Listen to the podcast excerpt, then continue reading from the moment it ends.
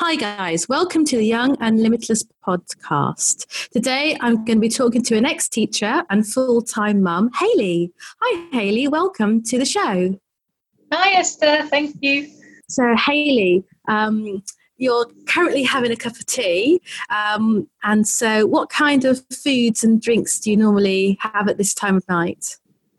Oh, um, I drink a lot of red bush tea. Um, I don't have caffeine, so I try and have lots of alternatives. So either herbal tea or chicory instead of coffee because that hasn't got caffeine in. So anything like mm-hmm. that. And then yeah, that's that's kind of me usually. I try not to eat after eight o'clock. Yeah, I try that too. so what happens if you drink caffeine then? I've got a condition called POTS, postural orthostatic tachycardia syndrome, and um, it means that I have an elevated heart rate upon standing, which okay. is um, yeah, quite. It, instead of just jumping thirty beats per minute, which is what a normal, I say normal, but that's what standard for most people. Mine, mine generally doubles when I stand up. So yeah, caffeine aggravates that and makes it worse. So I'm yeah, I try and eat um, a plant-based diet, which really helps cut out gluten and dairy and cut out caffeine as well. Okay, and has that helped you with your POTS? Mm, very much so. It's yeah. I used to find I had um, generally was poorly for most of the week, and my symptoms are mainly based around fatigue. Um, mm-hmm. And I would find I had maybe one or two good days a week before I went on this diet, and now I'd say I usually have about one bad day a week, and the rest is, you know, I'm quite well functioning. I still get very tired, but not to the extent that I used to. So, it's, yeah, it's definitely helped. Because you eat a plant based diet and no gluten and no dairy, that must mean that you're quite slender. You look quite slender to me. Mm-hmm. Yeah, yeah. I think most people would agree. yeah. So, um, when you were, have you always been slender? Yeah, yeah. I think it's it's in the genes, as they say. Mm-hmm. So dad has always been thin. I mean, he's obviously got that pot belly now that men kind of get, but he's yeah, mm-hmm. he's never been a, a, large man, even though he's six foot. Um, mm-hmm. And on my mum's side, her brother was very very slight. So yeah, I'm kind of tall, five foot eight, but thin. So I'm I'm about eight and a half stone. It's okay. You I was going to say, didn't tell us, but thank you for telling us.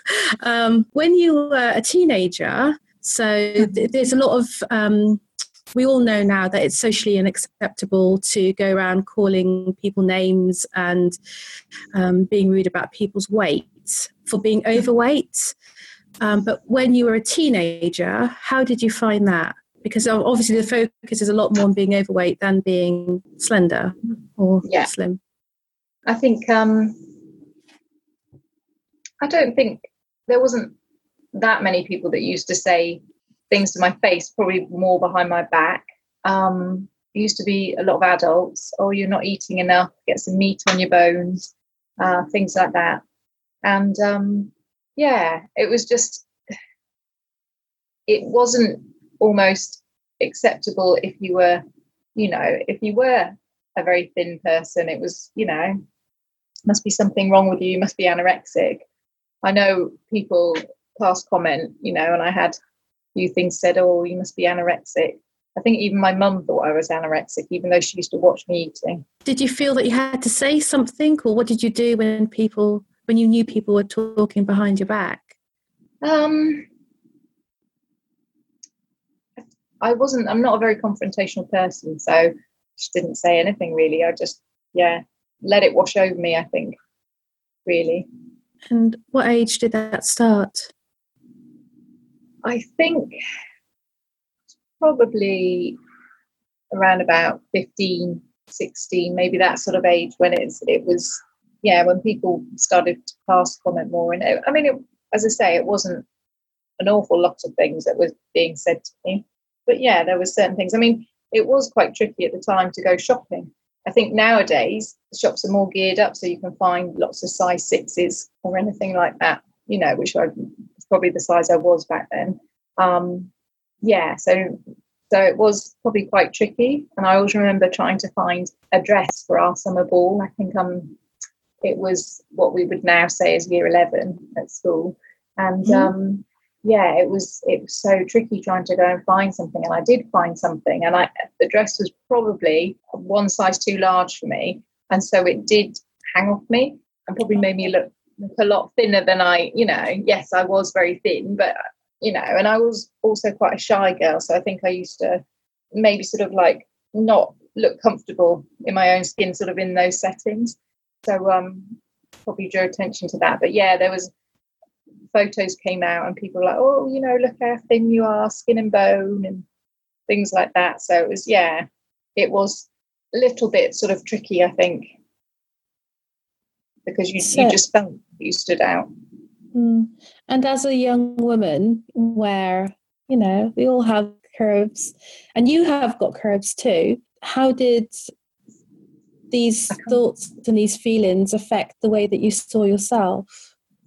I think I didn't really have curves back then. I think it's only okay. since water that I really got curves. Um, okay. Yeah, so I, I was always waiting. I was thinking, one day I'll get my boobs. When are my boobs coming? And um, yeah, and they were pretty non-existent, and so I think that was quite tricky. Looking at all the other girls and just expecting the norm was, yeah, you, you'll get boobs. Everyone gets boobs. So um, I think I so I was always maybe thinking I wasn't. I didn't want to be any bigger than I was. I don't think I've ever thought, oh yeah, I want to put weight on or anything like that. But I think I just wanted boobs. So yeah, maybe just felt like I was missing the mark in that sense. Okay. What did it mean for you to be missing the mark? Maybe that I wasn't womanly. Um, the boys didn't like me um, as much as the other girls who were, you know, had all the curves in all the right places. I think that's a song. Um, yeah. So I think there was that maybe underlying and just in the back of my mind.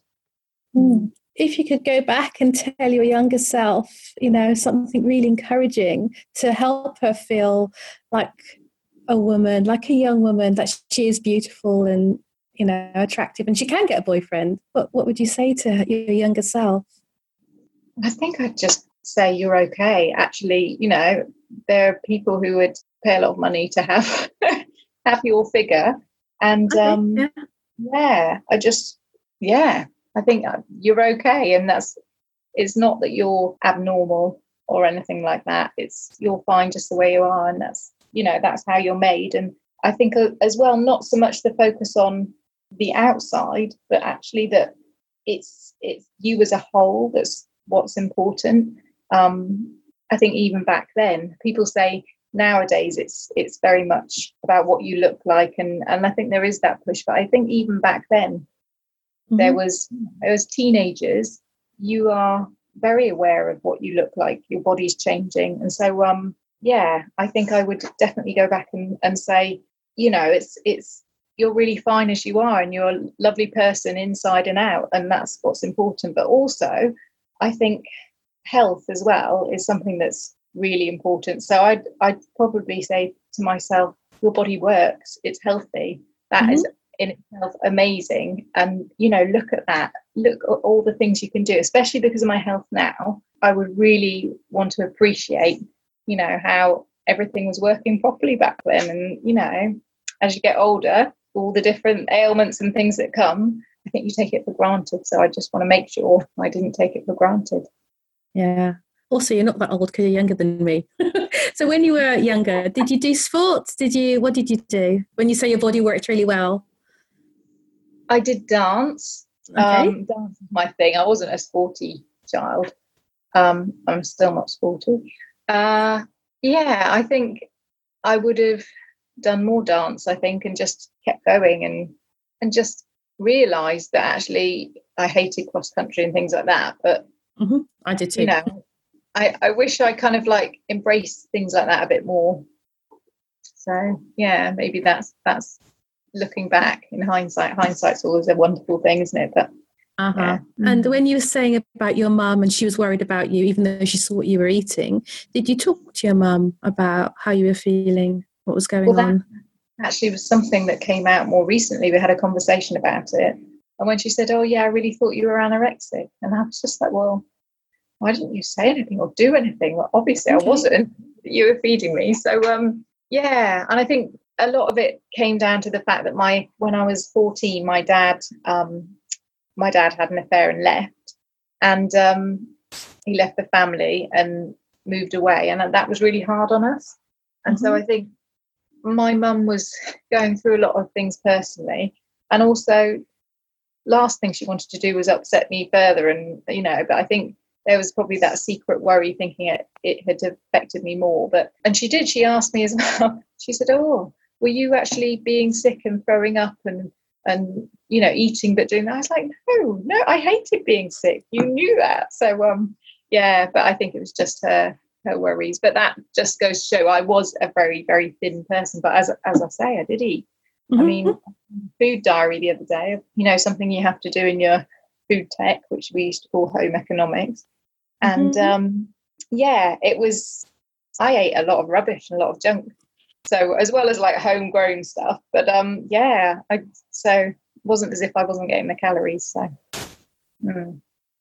and you didn't looks like you didn't talk to your mum about it then. Did you talk to anybody? Did you? No, I think no, I didn't speak to. I don't think anyone of my close friends would say anything. I perhaps would, you know, have mentioned how difficult it was to find clothes and things like that. Sorry, no. Did you used to go clothes shopping with your girlfriends? Um, it's really weird. I I must have, but I can't remember. Um, because we didn't live very, we lived nine miles, we lived in a village. We were nine miles outside of um, the city, the nearest city, and the place that had all the shops. And um, there was, at the time, you had to rely on parents to get you in and drive you in because there wasn't a regular bus service. I think there must have been a bus once a week, but that was, oh. you know, at school. So it was really out of the sticks. Hmm. Um, mm. Yeah, so I'm not sure whether it was if I went in, I went with my mum probably more often than not. I can't remember going with my friends. Mm. So. And when did you feel that you? When did you feel a woman feel that you know you were attractive and? Gosh, I think self-esteem wasn't great to be honest, and so yeah, maybe because I felt I didn't match up, and you know, because of certain comments that that have been made, sort of skinny shaming me, possibly. Um, and so I wouldn't say until it was after university. I think it took all that time. Um, mm. Then I started to get more confidence, and um, when I I had like a well, actually probably towards the end of university when I had a little job in a shop, and um, it was a shoe shop, but it was a high fashion shoe shop, and uh, yeah, just started getting some noticing the interest. I think from from the boys and things like that, and just yeah, and so then I think my confidence grew, and I I started wearing really fashionable clothes and things because I could find them. Um, because mm-hmm. I used it was in Birmingham, so obviously you can find anything in Birmingham shops. Um, yeah, so I think that's probably when I started, and I actually really embraced my figure then. I think, and and was really yeah, because all the high fashion things look really great. So mm. that hmm. was good. So, what did you like? What did you? What do you like best about your body? Um, sorry, I'm taking ages about this one. Um, That's okay. Yeah, I, it's. I'm just. I think the fact that I am sort of pretty trim. I like my shape. Mm-hmm. Um, I think even though I'm slim, I have actually got sort of an hourglass uh-huh. shape, um, long legs. Um, yeah, so I think everyone always has little niggles with their body, but I, you know, I'm pretty happy with what I've got. I think really. Hmm. So that's nice. Your journey has been um, almost complete. So you've gone from not really appreciating or thinking that your body was attractive to now you do. You do have an hourglass shaped body. And it's no different from being any other shape because, yeah, you do have your curves. Yeah. and I think to understand more curves than I have.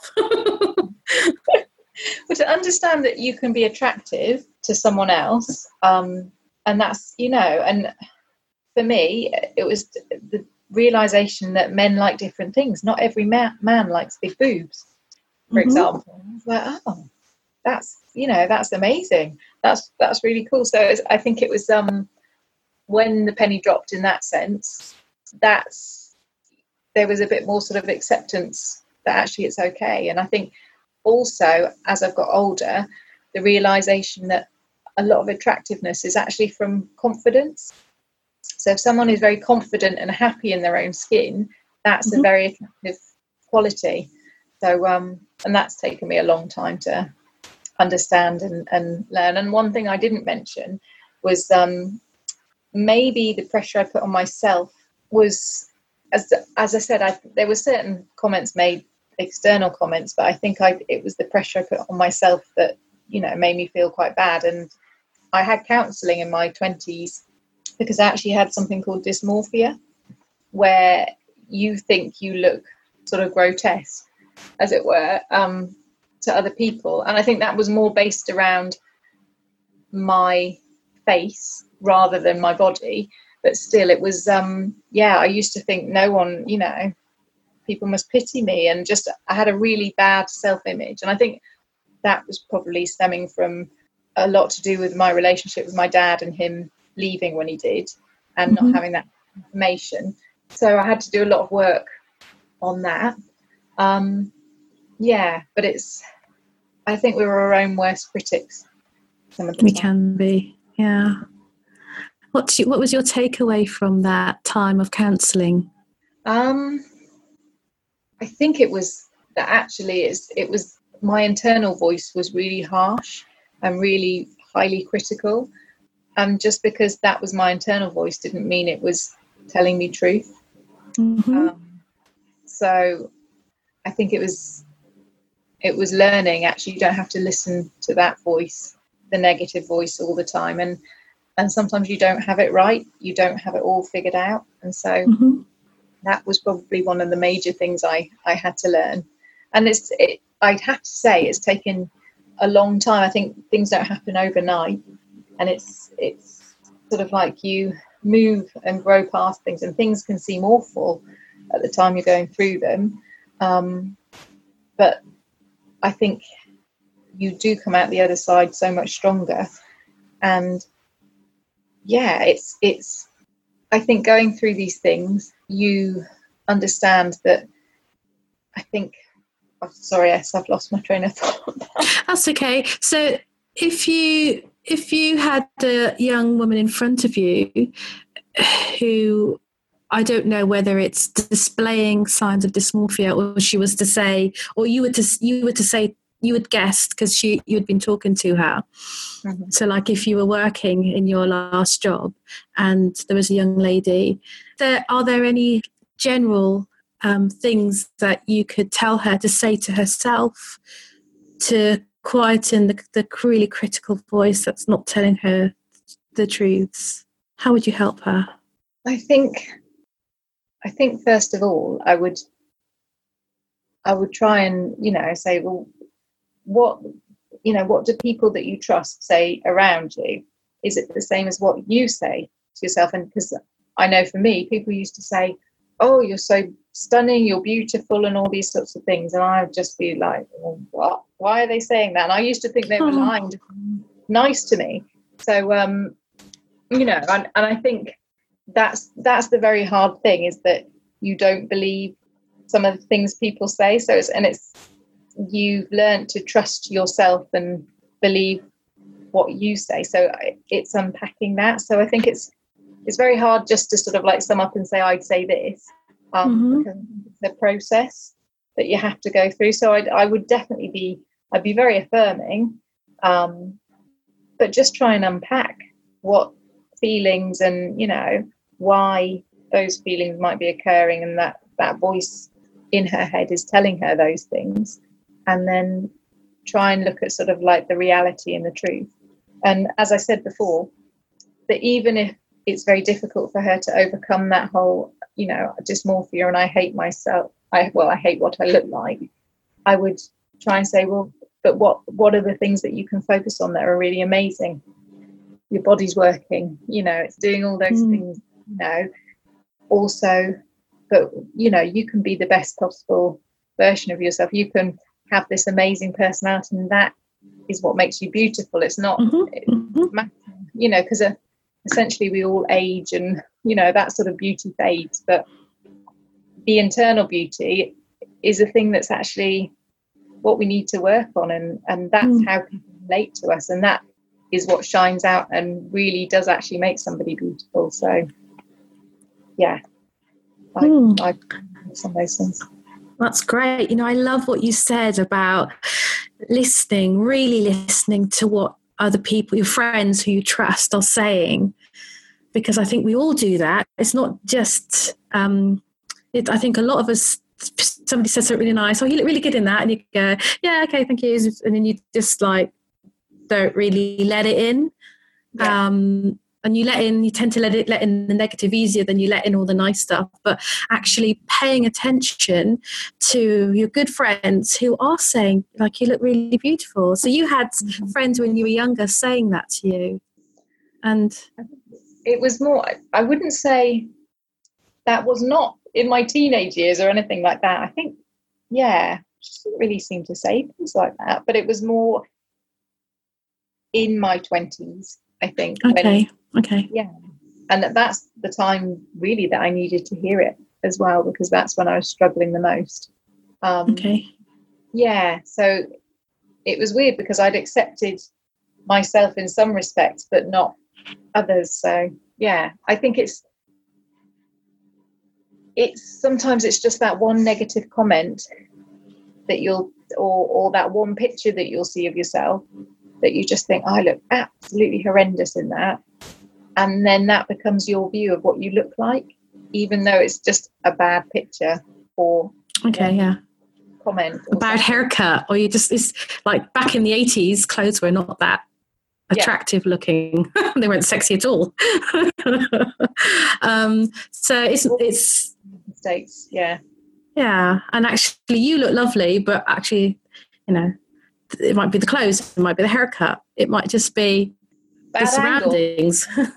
yeah. yeah, and back then, because we didn't have phones to take pictures like we do now, it's like, no. you know, so who knew what, what was on that film or someone could uh-huh. just click something and without you being aware and you pulling a face so yeah it's i'm in a bad position quite i think it was quite difficult in that sense back then so i mean i'm not saying it's any easier now with you know people feeling that they have to take lots of selfies and you know present themselves in a certain way. So yeah it's all swings and roundabouts. But yeah i think it's it it's seeing that now but when you're in it at the time it's it can be very difficult. Mm. and i know that it's I mean you, are talking about t- the way it is now and taking selfies.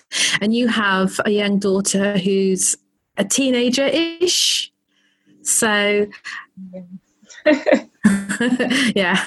Um, so, how would you help her to to to care about what she looks like and know that it's about her inner confidence and her inner beauty, but also to know to listen to what people say, but not listen too much because mm-hmm. it's, it's hard it's hard to navigate now for young women yeah. Image is really off the scale with mm. intensity. I have to say, it's something that it does concern me, especially if you're a sensitive type, like I was, and, and she is like that. So you do worry. You do, even at this age, um, at school, she's she's still in primary school, but they're they're so image conscious, and they're you know all comparing what they're wearing and the latest things. So it's it's very hard for them, I think. Um, I think, as I said before, harping on about it, but mm-hmm. it's okay. Say it again, Hayley. Go for it. Just to make sure she understands that actually who she is as a person, um, you know, that's where the true beauty lies. I mean, I think she's going to be stunning anyway. Um, mm-hmm. You can often find that and that's one point I wanted to make before that people you can be you know you can look different but different good and you can you know be very individual and we, we're all very different and people can pick up on that and sometimes a lot of it comes out of envy um, or just something people are unsure of something different so it sparks a reaction in them. So sometimes people aren't very nice and they can say things that are very hurtful to somebody but actually it doesn't mean it's it's the truth it can be coming mm-hmm. out some insecurity in themselves which is generally what it is envy something like that so i think um it's i would try and make her aware that often things that are said that aren't making us very comfortable and, and are said that are very hurtful or that we might have taken to be very hurtful are usually said because of that other person's insecurity and they're not anything to do with us and that we should yeah. not base our own opinions of ourselves upon what what someone's saying and actually if someone does have a negative opinion of you that's up to them if you're if you're doing your best and trying to um, you know be the best person that you can be and trying to be kind to other people then actually it doesn't matter what that person thinks and they're not worthy of your time. Fab.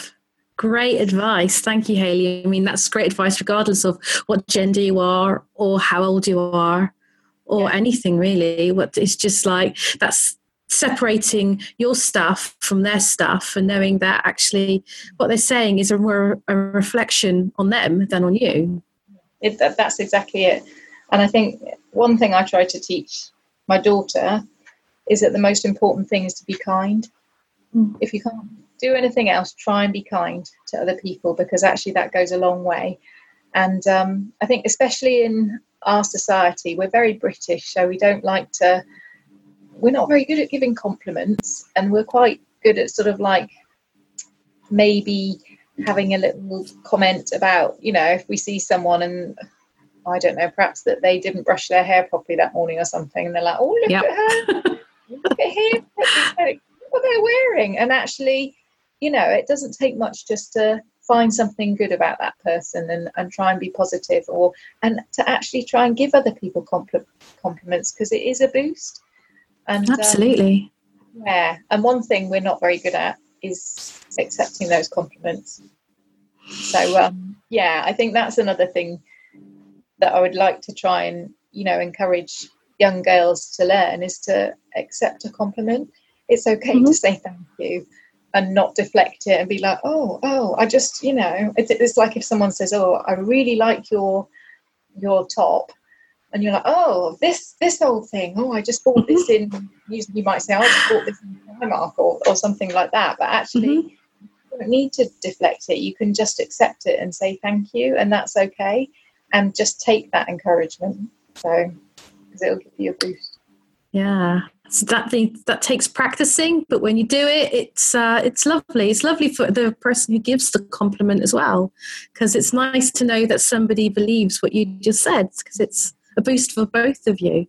And I think sometimes when it's awkward, it might put that person off giving another compliment to someone else because mm. they think, oh, actually, oh, I shouldn't have said anything. But actually, um, yeah, if we could all because they could feel embarrassed. Yeah, if we can all learn to be a bit more complimentary, and because you don't know what's what's going on in that person said they might, you know, like I used to be, I might have been thinking, oh, you know, how awful I was looking that day, and you know, I didn't, you know, I just wanted to hide. But mm-hmm. someone had said nice, you know, which sometimes they did, might not have believed them because I might have been having that bad day, but still, it's it's the little things and and the more and more people that are saying these kind things to you i think the more and more you're likely to believe it. So yeah so compliments are good i think. Yay. So I'd like to compliment you then, Hayley. I'd like to to compliment you on your inner beauty because you are beautiful. And to thank you for your amazing wisdom. And you've given us so many keys. Um, and you've talked about your POTS, you've talked about um, being slimmer than the other girls around you and how that made you feel, and you talked about the dysmorphia, um, and you've given us like so much, so much good stuff that we could practice, like the last thing you said was complimenting and being kind and listening to your friends and actually trying to listen to your own inner voice about not being too critical. So, is there anything else that you'd like to add Ooh, that I might missed? I could probably think of lots of things after. Okay. um, yeah, at the moment, I think um, when you're younger, sometimes you you haven't got life's experience to realise. So if you can if you've got older people around you who are really being lovely and really giving you those compliments and just listen to them because they've lived, they know, and um, mm-hmm. you know they can sometimes have a a better understanding of, of what what the truth is than maybe the your peers around you and the pressures of say social media and mm-hmm. Instagram and things like that. So yeah, that's that's probably the only other piece of advice. Just just think where, try and analyze where the things being said to you are coming from. Ah, excellent. So thank you, Hayley. Thank you for your time and your wisdom. And I just want to honour you as a woman who um, is a mum, but is also, you've helped so many young girls in the past. I know that in, when you were working, um, and you will again. And you do, because I know you go to church and you do, you're a great role model at church.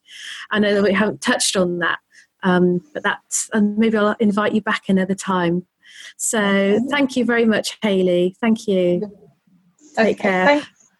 Okay, thanks guys for listening to this podcast. If you want to find me on Instagram, it's Young Limitless Podcast, all one word.